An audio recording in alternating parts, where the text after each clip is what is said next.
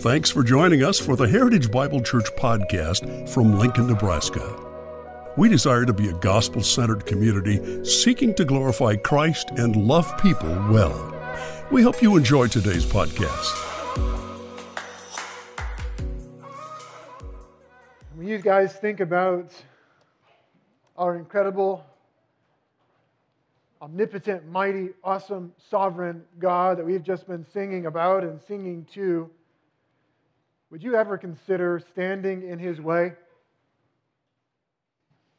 Think about that question with me. When you think about the awesome, almighty, sovereign, omnipotent God that we've just been thinking about, singing to, would you ever consider standing in His way?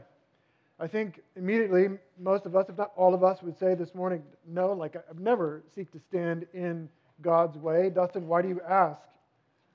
I would say I ask because I think we do it all the time in different ways. We are in the way of God. So I want to say together with you this morning that the church of God needs to stay out of His way. The church of God needs to stay out of His way. To understand why I say that, please turn in your Bibles with me to Acts chapter 11. Acts chapter 11 this morning. Even as you turn, let's be reminded that last week we saw in Acts chapter 9 that when Saul of Tarsus showed up at church there in Jerusalem, it caused quite a stir. There were many people that were like, no, not cool with that. I mean, this guy is our number one enemy. He's our nemesis. This guy hates Jesus. He hates Christians. He's murdered some of our family and friends. What is he doing in church? And the answer is, Jesus saved him. Amen. And it was a reminder for us, even again this morning, that God can save anyone. Amen? You guys with me on that? God can save anyone. No one is beyond the reach of God's grace. I hope that we believe that, and passionately so. But the church at Jerusalem in that moment was definitely surprised by grace. Well, in the next movement, in chapters 10 and 11 of the book of Acts, we're going to find that they're surprised again. The church is surprised again. See it for yourself. Acts chapter 11 and verse 1. Now the apostles and the brothers who were throughout Judea heard that the Gentiles also had received the word of God. So when Peter went up to Jerusalem, the circumcision party criticized him, saying, "You went to uncircumcised men and ate with them." The church at Jerusalem is surprised again, but you might add to that and say they're also a little offended, maybe a lot concerned. So the question is, what's the problem? Right? What's the issue? Basically what happens is that there are a bunch of Gentiles who have become Christians, who have become followers of Jesus, and Peter is there with them, and he's helping them to understand Jesus and what it means to be a Christian. And so you and I are saying what? You and I are saying, like, what's the problem? That's good, right? That would be featured on My Bridge Radio. God is on the move, right? This is good. This is exciting. What's the deal? Why the cause for concern? In fact, you look at the language of verse 2. Why the criticism? You think about that. Why the criticism? Even as you look at that language, notice some additional language. Notice Luke's language of circumcision. He identifies here a circumcision party. And though it's possible that this is a sect, a really conservative sect within the larger group or church at Jerusalem, I think most likely Luke is just simply referring to the church at Jerusalem, which was at this time almost exclusively Jewish. By using the language of circumcision, especially as you look at it, verse 3, they're surprised, they're shocked, they're a little bit appalled that Peter has gone to who? The uncircumcised? What Luke is drawing out here is the problem, is the issue, is the cause for concern, is the cause for the controversy. See, for the Jewish people at this time in the first century, there were really only two categories of people. There were Jews and there were Gentiles. And we need to think about this together for a moment. You might say, well, Dustin, there was also the Samaritans. True. But in a broad, big picture perspective, there were really just two people, or two kinds or categories of people. There were Jews and there were Gentiles. Now, let's just think about these two categories. Understand that for the Jew, they would have thought of the Jewish people, not necessarily every specific individual, but generally the Jewish people were identified as follows. They were God's people.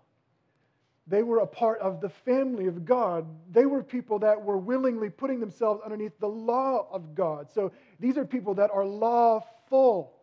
They are morally distinct and separate from the rest of society or from the rest of the world. They are, you might say, holy. Okay? Now just think about this with me. As opposed to the Gentile. Who were the Gentiles for them? The Gentiles were people who were considered to be pagan. These are people who are lawless. They have no overbearing law. They live how they want to live. They operate out of their own selfish ambition. Whatever they think is right, that's what they do. And even their worship is kind of selfish. In the eyes of the Jew, even their worship, it's idolatry, but these gods that they are worshiping are gods that are essentially there to serve them, right? This is their perspective. And so for the Jew to look at the Gentile, they are seeing a morally repugnant individual, a lawless person, a worldly person. And so I think right here you're seeing a bit of a conundrum. You grabbing this? You're seeing a bit of a conundrum. Because for the Jew, these two don't go together. Here we have an absolute divide. It's God's people and the rest. Okay? It's God's people and the rest. And Jesus doesn't change that in their minds. Why? Because Jesus is the Jewish Messiah. He's the one if I'm a Jew, he's the one we've been waiting for. He is our Savior, right? So Jesus' presence isn't changing anything. So you might say, well, Dustin, what about a category for a Gentile Christian? Please track with this. A Gentile Christian, you know what they would have said? No such thing. No such thing. Why? Why? Just think about it with me. Please track with me. Hang on. You might say, well, Dustin, not true, because there are actually even Gentiles in the line of Jesus. True. Rahab, Ruth, for example. But how did they get there? You see, my friends, understand that there was always a kind of path. It's possible for a Gentile to follow God. It's possible for a Gentile to become a Christian, but only a particular way, according to the first century Jew. Only in a particular way. You see, the Gentile had to essentially become a Jew in order to get in. You can follow this illustration. They had to go through the door of Jewishness. If they follow that, then they can come in. You see, my friends, the scandal here, the surprise here, is not that Gentiles would follow Jesus. There were Gentiles in Jesus' earthly ministry that followed him. That's not the surprise. That's not the scandal. The scandal is that Gentiles would follow Jesus and remain Gentiles. That's what's going on here, and you can see it in the language. That's what's gotten these people so riled up. It seems like Peter is just sort of interacting with them in such a way as to say, you guys can remain as you are. You can come to Jesus and become Christians and remain Gentiles. So the first century Jew would have said something like this. You can come in, if you will follow. You can come in, but not looking like that. You can come in, but not eating that. Several years ago, good friend of mine, won't mention his name, good friend of mine that calls me up one day and says, hey, I've got 2 tickets to a Cubs Cardinals game. Do you want to go? What do you guys think I said? Like before he got the words out, I'm like, yes, take them. I'm definitely going. It's kind of a big game, actually, last series of the year, playoff implications. We were actually decent at that time. And so I was excited about going to this game. But a little backstory, my friend happen to be good friends with Bob Gibson. So if you don't know anything about baseball, I'll bring you up to speed. Cubs, Cardinals, bitter rivals, kind of hate each other, all right? And Bob Gibson is like the ultimate Cardinal, okay? He is to Cardinal kingdom as Tom Osborne is to Husker kingdom, okay? Bob Gibson, he's it. He's the ultimate Cardinal, all right? So here I am accepting these tickets, but they're Bob Gibson's tickets. I go to the stadium, Dawson and I go, and we go to the will call ticket counter where I'm going to pick up these tickets that are placed in my name, right? I go to the counter and I give them my name, and the person is just rifling through all the tickets and they go, "No tickets for you, man." You know why? They were rifling through the Cubs tickets. You know why? Look at us. We're decked out in Cubs gear, right? Completely top to bottom, decked out. Dawson and I were decked out in Cubs gear. And they were rifling through the Cubs tickets. They weren't there, right? The Cubs organization, they went over to the Cardinals organization when I said, actually, they're with the Cardinals. And when I said that, and then I threw in, and they're actually Bob Gibson's tickets.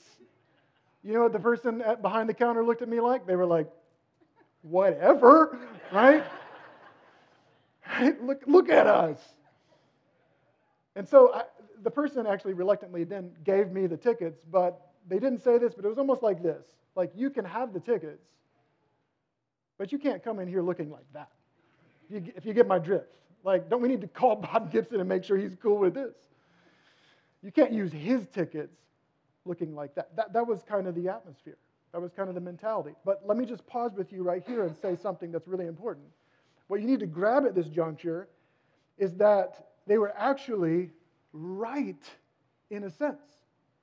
With the knowledge they had at this moment, they were actually, in a sense, right. I said, Dustin, what do you mean? Well, check out this text, for example, Leviticus chapter 20. This is how they're operating, and you got to understand this. Leviticus chapter 20. By the way, this text is going to be very apropos to what we'll see as the text develops here in chapter 11. This is God speaking to his people through Moses and saying this, "And you shall not walk in the customs of the nation that I am driving out before you. I am the Lord your God, who has separated you from the peoples." What's going on here? God is saying, you guys are not going to just blend in. You're not going to just be like the other nations. You're going to be totally distinct, totally separate, called out from among them. So God's plan was that the people of Israel would be a kind of testimony or a light to the other nations. Not like them, but a light to them, so that the other nations would see Israel's God is actually the God, is actually the only God. This was his plan for Israel. So he said distinctness, separateness. See it in the text. "You shall therefore separate the clean beast from the unclean, and the unclean bird from the clean. You shall not make for yourselves detestable by beast or by bird or by anything with which the ground crawls, which I have set apart for you to hold unclean. You shall be holy to me," or separate to me, "for I, the Lord, am holy, and have separated you from the peoples that you should be mine." If you're tracking with this, God's people, to be in God's family, meant to follow his customs, to follow his laws, to follow his norms, and thereby bring him honor, thereby bring him glory, thereby be a light to the other nations. So when Peter shows back up at the church in Jerusalem, Acts chapter 11, 1 through 3, in some sense, we could say these people are right to protest a little bit. Peter, what are you doing? It seems to us that you're saying you guys are welcome looking like that. You're welcome eating that. And this isn't okay. Like, they have scrolls open and stuff. This isn't okay. This is not appropriate, right? These people in their uncircumcised state, with their unclean diet, bringing bacon in and stuff. I can almost imagine a church curmudgeon there in Jerusalem saying something like, make them give up their bacon and see if they'll still follow God. Right? This is the atmosphere. So, question, what does Peter say? Hopefully we've tracked to this point and understand that this is a real issue. It's a real issue. The question is, what does Peter say? Essentially, I think, in tone, Peter is tender, he's soft, he's going to relate with them. He simply says, I think, between the lines here, hear me out. Let me share the story with you. And he does, beginning in verse 4. So let's read it together. But Peter began and explained it to them in order. So he's going to explain to them exactly what happened in this entire sequence. By the way, what he's going to explain to them is everything that happens in chapter 10. So if you haven't read chapter 10, I would encourage you this afternoon to go back and read through it. It's fascinating to watch. But we'll reference it as we go. Peter's talking to them about what happens there. Verse 5. I was in the city of Joppa praying, and in a trance I saw a vision, something like a great sheet descending, being let down from heaven by its four corners. And it came down to me. Looking at it closely, I observed animals and beasts of prey and reptiles and birds of the air. And I heard a voice saying to me, Rise, Peter, kill and eat. Pause right here. So Peter sees this vision of a sheet, and in front of this sheet that's kind of just a backdrop, he sees all kinds of animals, both clean and unclean. And then the voice of God saying to him, Rise, kill, and eat. Like, you can eat it all. For sake of illustration, you can have ribeyes and pork chops. Both. It's all on the menu for you, Peter. So question, what does Peter do? And undoubtedly, this was so relatable to the people he's talking to. Peter says, basically, no way, right? No way. Verse 8, I said, by no means, Lord, for nothing common or unclean has ever entered my mouth. My whole life I've never done this, Lord. No way. That would be wrong. That would be breaking your law, right? This is what Peter is saying.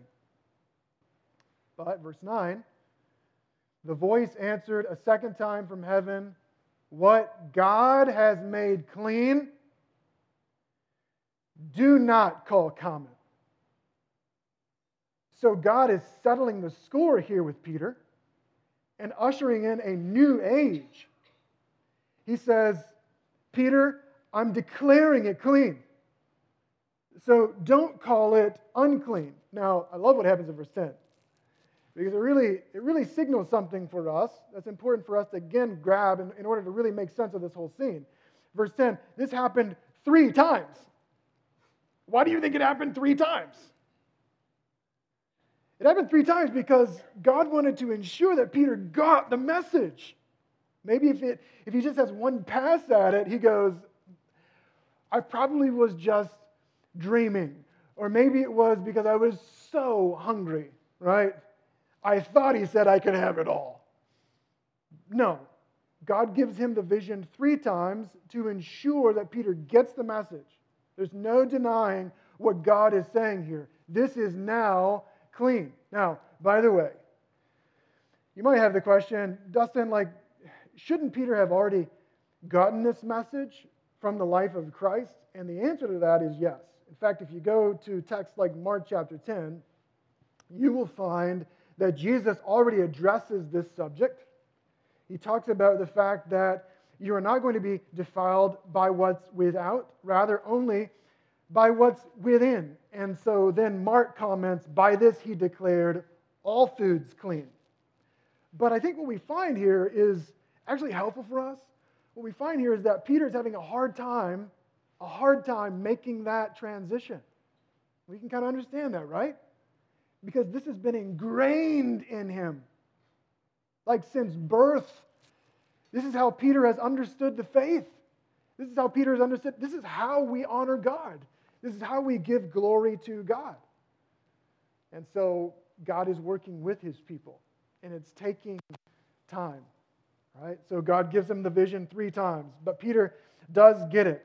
And we see how he gets it as the text continues. Check it out, verse 11. And behold, he says, at that very moment, 3 men arrive at the house in which we were. They're in Joppa, sent to me from Caesarea. Now, let's just pause right here for a moment. If you go back to chapter 10, what you find is that the first thing that happens, as Luke records it in chapter 10, is that God sends a vision to a man named Cornelius. Cornelius is an Italian centurion, and he's someone that was seeking after God. And so God gives him this vision and tells him to send messengers to Joppa to get Peter and ask Peter to come and share the gospel, share the good news with him and his household. And so Cornelius listens. He dispatches his messengers to go to Joppa to get Peter. After that happens, then Peter gets this vision of the sheep with the animals. God convinces him that the dietary restrictions have been removed. But then, as soon as that vision ends, if you note it here, verse 11, at that very moment, at the end of that vision, there's a knock at the door. The guys who've been dispatched from Cornelius, they've arrived to get Peter. And when the door is opened, Peter realizes that these guys are Gentiles, but the Spirit of God says what? The Spirit of God tells Peter, go with them. What we're finding here is that the Spirit of God is superintending this entire scene. There's multiple visions, multiple statements from God to ensure that it's not lost in translation. But here's the key. My friends, grab this. The key to all of that time sequence is that Peter is now going to understand that this is about way more than dietary restrictions. This is about people. The phrase, what I have called clean, don't call common, don't call unclean, it's ultimately, or perhaps in its most full expression, it's about people. Okay? It's about people. So Peter grabs that. See it for yourself, verse 12. And the Spirit told me to go with them, making no distinction with regard to these guys being Gentiles. Peter also acknowledges that there are witnesses here at the church at Jerusalem. These 6 brothers also accompanied me, and we entered the man's house. So it's not just Peter that's seeing all of this unfold. It's 7 people that watch all of this unfold. So they entered the man's house. And here's what happened. He told us how he had seen the angel stand in his house and say, send to Joppa and bring Simon, who is called Peter. He will declare to you a message by which you will be saved, you and your household. I just got to pause here for a moment and just tell you how cool this is, because Cornelius, you know what he does? He packs out his house. This is great. In fact, Butch, if you would put that verse on the screen from Acts chapter 10, what we find here is that Cornelius knows that Peter is coming to preach the message of the gospel, how they can all be saved. And so what does he do? He packs his house out. You see it, Acts chapter 10, verse 25. And as he talked with them, this is Peter talking with Cornelius, he went in and found many persons gathered. Isn't this great? I love this. Many people are there. So it's not just a one-on-one with Peter and Cornelius. It's Peter and a bunch of Gentiles. And he said to them, now grab this again, really underscores everything that we've been talking about with regard to this controversy. He said to them, you yourselves know how unlawful it is for a Jew to associate with or to visit anyone of another nation. You guys know that this is a problem for me. Outside of God making a shift, making a change. Peter's like, this is a problem, but God has shown me. And you could underline those words. Peter's been convinced by what? By the Word of God. God has shown me that I should not call any person common or unclean. So when I was sent for, I came without objection. I asked them, why you sent for me? What is Peter understanding? Peter is understanding that Jesus the Messiah, fulfilled these requirements of the law. Jesus fulfilled it. That God's people are no longer going to be marked by these civil and ceremonial aspects, but rather God's people, broadly speaking, God's people are marked by the presence of the Holy Spirit of God and His fruit that He bears in all. Amen? Does not mean that there is no longer a place for Israel in the future. What it does mean, though, is that God's people generally, in a big picture sense, are now marked in a new way. It's not by civil law. It's not by things like circumcision. It's not about things like not eating pork.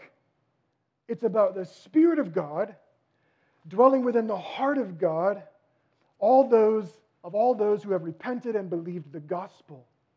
Those are the people of God. Amen? You guys tracking with this? And so Peter is grabbing this. Now, verse 15, it says this: "As I began to speak, the Holy Spirit fell on them just as on us at the beginning." This is beautiful. Peter is going to note here the sameness of the community. Verse 16, "And I remembered the word of the Lord, how he said, 'John baptized with water, but you will be baptized with the Holy Spirit.'" Pause. When did Jesus give them that? When did Luke record it in the record of Acts? This happens in chapter 1. This happens just ahead of the day of Pentecost, the moment in which the Spirit of God comes in a definitive, new way.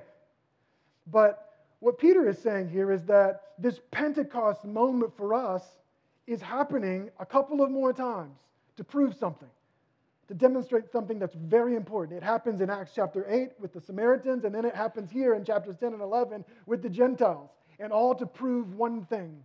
My friends, please grab this. All to prove that the ground is level at the foot of the cross, that these people have the same Spirit as us. It's the same thing, same gospel, nothing more, okay? No extra requirements needed. The same gospel. So Gentiles can come in by faith, by grace alone, through faith alone, in Christ alone. Samaritans can come in by faith.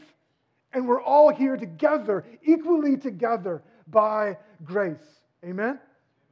This is what Peter is being convinced of. And so he tells the church this.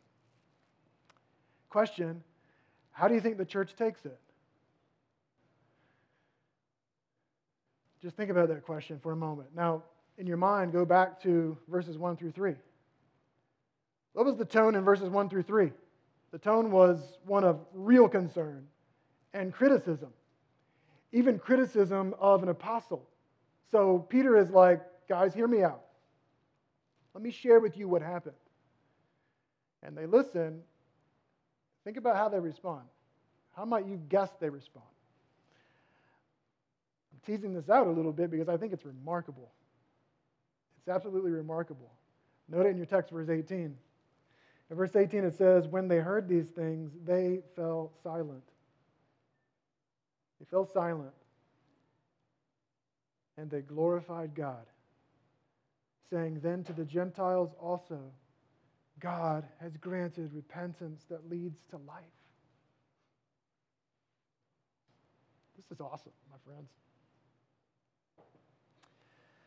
Could you imagine in a couple of years a presidential debate where the two figures are on the stage and they're debating some hot button issue, and one of them lays out his case and the other one goes, you know, you said some things there I've never thought about before. Let me go reevaluate my position. I'll come back later at another time and we'll discuss this. Can you imagine that? Okay, yeah, if you're going like, yeah, maybe, you haven't been paying attention to anything, right? Because that would never happen, right? It would be like a collective gasp. The entire nation would faint. But here's the bottom line. In the Church of Jesus Christ, it's not always been much better. Can you imagine an individual holding on to a tradition, a kind of sacred cow, like with a tight fist, and then standing before someone else who just humbly opens up the Bible and says, like, let's study this out, and them listening, and then by the end of that explanation, this person going, oh, like, I never thought about that way before. Maybe I'm wrong. Might be surprising, right? A little bit surprising. It really kind of shouldn't be, but I think we know that it kind of is. In this passage, you see something beautiful, my friends. These people listen. They listen, and then they yield to the Word of God. Isn't that great? I just don't want us to miss this. They yield to the Word of God. Peter, with these witnesses, says, this is not my story. This is not something that I'm just doing on my own. This is the work of God. This is the work of God. And undoubtedly, Peter is putting the pieces of the puzzle together as well to understand how Jesus fulfilled the law and how God is ushering in this new covenant that is different. But it takes time, even for Peter, to really grasp it. Why? Because it's so ingrained in them. These things are so ingrained in them. But here, as he tells it to the church listens, and it's a beautiful thing. The church listens, and they actually glorify God. They praise God, and they say, again, verse 18, then to the Gentiles also, same as us, to the Gentiles also God has granted repentance that leads to life. So these people are saying with this statement, Gentiles can come into the family as Gentiles. Gentiles can come in wearing that. Gentiles can come in eating that. It's okay. Maybe we should try some bacon. This is what they're saying. It's good. We're good. This is a remarkable moment. It's a beautiful moment for us. So, question, what do we need to see in this? There's a lot that I think we could see. But with regard to this particular text, we are seeing the church of God get out of his way. Humbly get out of his way. And I think we need to get out of God's way in a couple of ways as well. One is this, by relentlessly protecting the purity of the gospel. The church of God needs to stay out of God's way by relentlessly protecting the purity of the gospel, the simplicity of repentance and faith. We have such a tendency to want to front load the gospel, to add certain requirements that we think are important, when we need to be passionate about lifting up Jesus. Just lifting up Christ and the cross, helping people to understand that apart from him, they are lost, that they are sinners in need of a Savior. But, my friends, we need to be very careful about not communicating that you have to clean yourself up to come to Jesus. And it's easy for religious people to do that or to communicate in that way. Clean yourself up and then come to Jesus. That's not the gospel. The gospel is that you are lost, and you just need to understand that, and that Jesus alone can save you.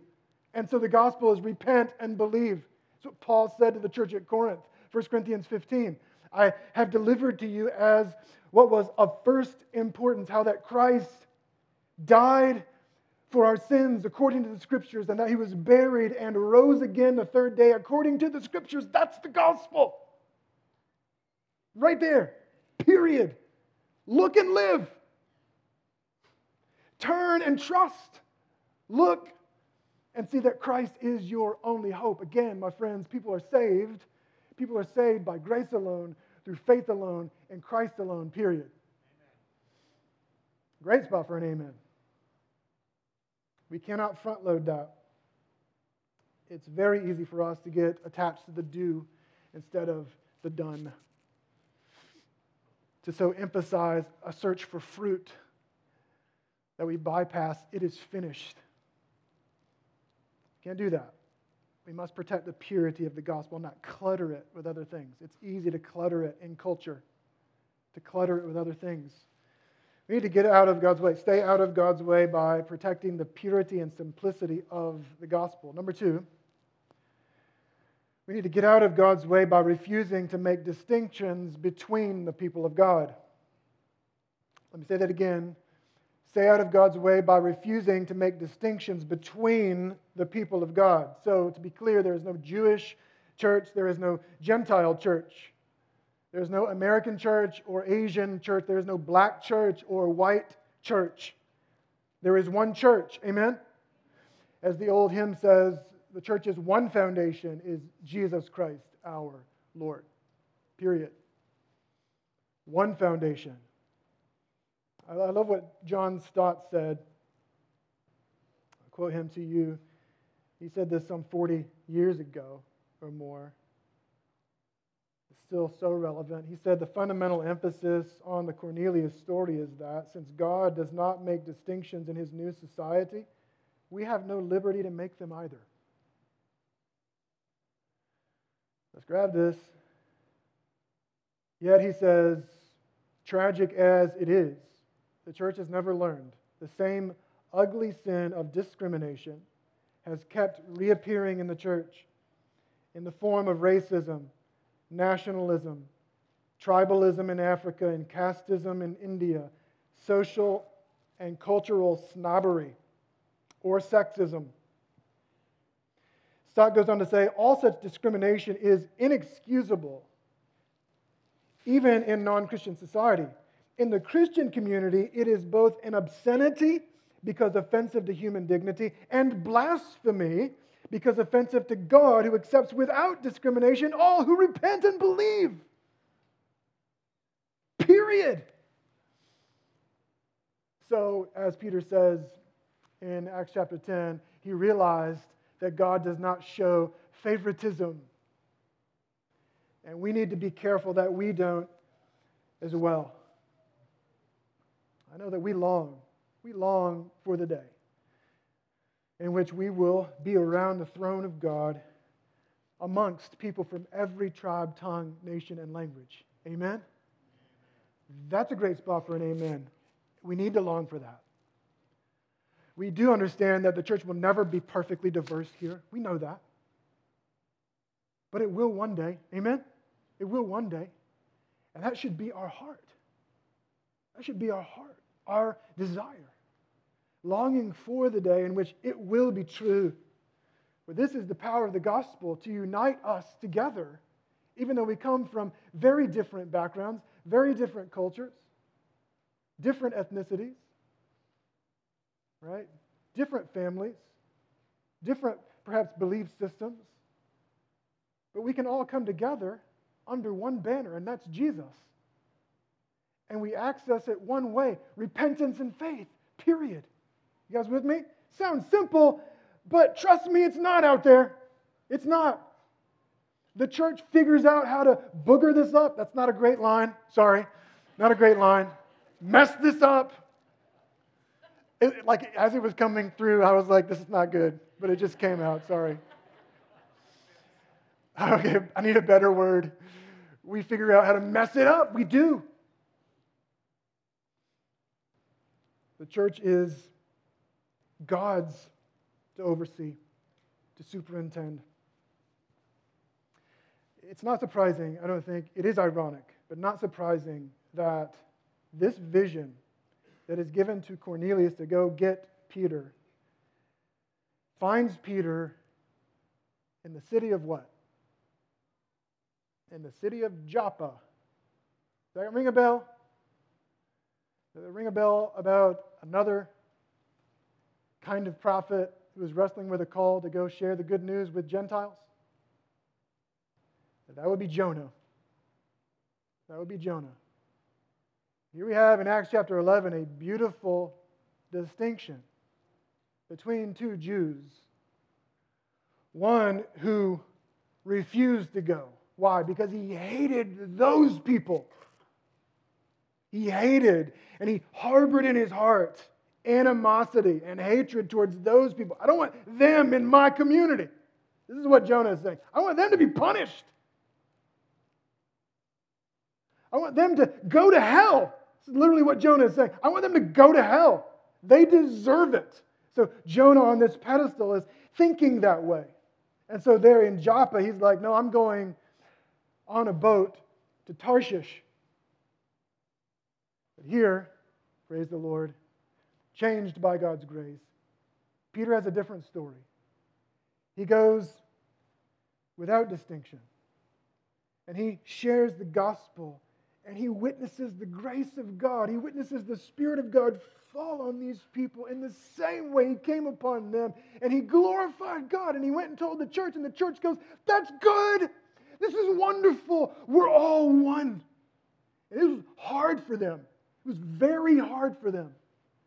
In ways, perhaps it's hard for you to think of those people or that person coming into the community of faith. But brothers and sisters, let's understand. The ground is level at the foot of the cross. Amen? The ground is level at the foot of the cross. We're about to go to the tables around this room. Be reminded that as you get up and you see your brothers and sisters going, we all go equally. No one goes first or last. No one goes to a prominent table or a lesser table.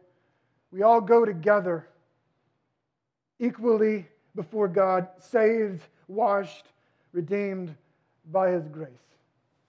God is good. Church, let's stay out of His way. Let's pray. Thank you so much, Lord, for who You are and what You've done for us. We are so grateful. Thank You for saving us. And Father, forgive us. Forgive us for our sectarian mindsets.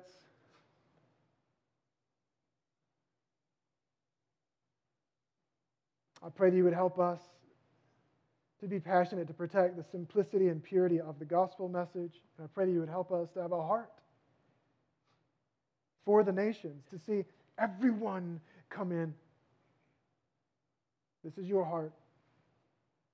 Help us to stay out of Your way, God. In Jesus' name, amen.